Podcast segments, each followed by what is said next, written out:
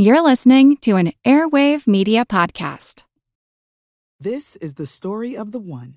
As head of maintenance at a concert hall, he knows the show must always go on. That's why he works behind the scenes, ensuring every light is working, the HVAC is humming, and his facility shines. With Grainger's supplies and solutions for every challenge he faces, plus 24 7 customer support, his venue never misses a beat. Call quickgranger.com or just stop by. Grainger, for the ones who get it done. Upon hearing that the Whig Party had chosen William Henry Harrison as their presidential nominee, the Democrats, those who were hoping for the re election of President Martin Van Buren, were jubilant.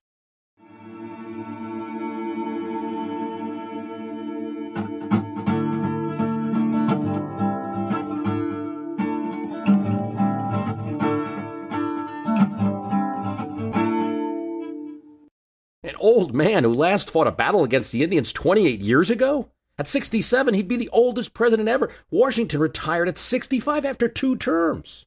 Giddy, the Baltimore Republican newspaper, which just to confuse you was a Democratic newspaper, printed an attack. Why, Harrison, they said, just give him a pension worth 2000, a barrel of hard cider, and he'll sit in a log cabin wasting the time drinking all day. In other words, he was feeble, too feeble to be the chief magistrate. That uh, didn't work too well for President Van Buren. The Whigs had some serious campaign minds in their effort. Henry Clay of Kentucky, Thurlow Weed of New York. They saw the way to respond immediately. Forget, of course, that William Henry Harrison was the descendant of Virginia aristocracy, the descendant of a signer of the Declaration of Independence, and that he grew up in a mansion. Forget all that. As far as voters needed to know, he was born in a log cabin, just like the opponents said. And if it made him president, just say he built it with his bare hands, by God. The New York Daily Whig countered. They think that a poor man who lives in a log cabin cannot be President of the United States. And the issue was born. So what if our man was a hard cider drinker? That's what Americans drink. What did President Van Buren drink then? Champagne? That's right, he did. And so it began. In every Whig rally, there would be a log cabin of some form, maybe a little wooden trinket, maybe a larger model that you could see on a table, or one that you could mount onto a pole in your parade, or even a real log cabin that you could walk into and hear about how great the Whigs would be if they got into the White House. All while you were served hard cider, and plenty of it, perhaps served in a Tippecanoe cup celebrating the battle of the Indian Wars prior to the War of 1812 that, at least the Whigs said, was a complete victory. There was debate about that, actually, about Harrison's role in it, but no matter. To man the ship, the Whigs said, we'll take old Tip. In New York, newspaper editor Horace Greeley attacked the president, Van Buren, and saluted old Tip. In Illinois, the ablest lawyer in Springfield, Abraham Lincoln, stumped the state, supporting Harrison as a Whig presidential elector, urging voters to create a bank of the United States for the common man to get credit. Oh, but it couldn't be all business. You needed songs too. Tippecanoe and Tyler Too sheet music was sent around the country, a way of getting the word out about the ticket and working in the name of the vice presidential candidate, John Tyler. Tippecanoe and Tyler Too, a recent convert to the Whig cause and picked mostly to win Virginia. There were other songs too the Grand Log Cabin March, the Tippecanoe Quick Step, it was a ceaseless torrent of music, one Democrat said after the election. I'll never forget those songs.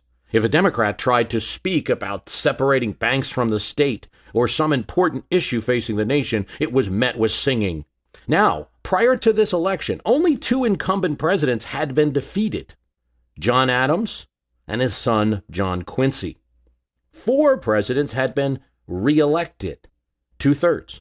So an incumbent president was strong, and Van Buren controlled the White House patronage, a New York political machine, and had the backing of popular former President Andrew Jackson. In 1836, when Whigs tried to run four candidates against Van Buren and throw the election to the House of Representatives to win, he beat them decisively. So Van Buren was strong, yet he had some problems. The panic of 1837 gripped the country. It was severe. Banks and businesses were ruined. And hadn't gotten quite better by the time of his election year. Plus, he was struggling to hold his party together. Agitations at this time, 20 years before the Civil War, were strong. And as a New Yorker, every time Van Buren reached out to the Southerners, he would need to win re election or even renomination he hurt himself with abolitionists in his home state. This particularly hit home when the slave ship Amistad crashed on American shores and slaves asked for their freedom. But it was a Spanish ship. By treaty, had to be returned. Van Buren was in a pickle. If he gave the ship back to the Spanish per the treaty requirements, he made Southerners happy. If he allowed them into the United States, he would make abolitionists happy and anger Southerners. So he kicked the issue to the courts, and he felt that if he just allowed a trial, people would salute him. Actually, it angered both sides of his fragile coalition. In Pennsylvania, he had the governor, David Rittenhouse Porter, who, although a Democrat, was for paper money and high tariffs, anti positions of the administration, who compromised from time to time with Whigs and split the Democratic Party in Pennsylvania despite the efforts of peacemaker James Buchanan to patch up the two sides. He did get one of Porter's judges appointed by President Van Buren and did get Porter to make some positive statements about Van Buren. This is the story of the one. As a maintenance engineer, he hears things differently. To the untrained ear, everything on his shop floor might sound fine, but he can hear gears grinding or a belt slipping. So he steps in to fix the problem at hand before it gets out of hand. And he knows Grainger's got the right product he needs to get the job done, which is music to his ears. Call, clickgrainger.com, or just stop by. Granger, for the ones who get it done. I'm Jane Perlez, longtime foreign correspondent and former Beijing bureau chief for the New York Times.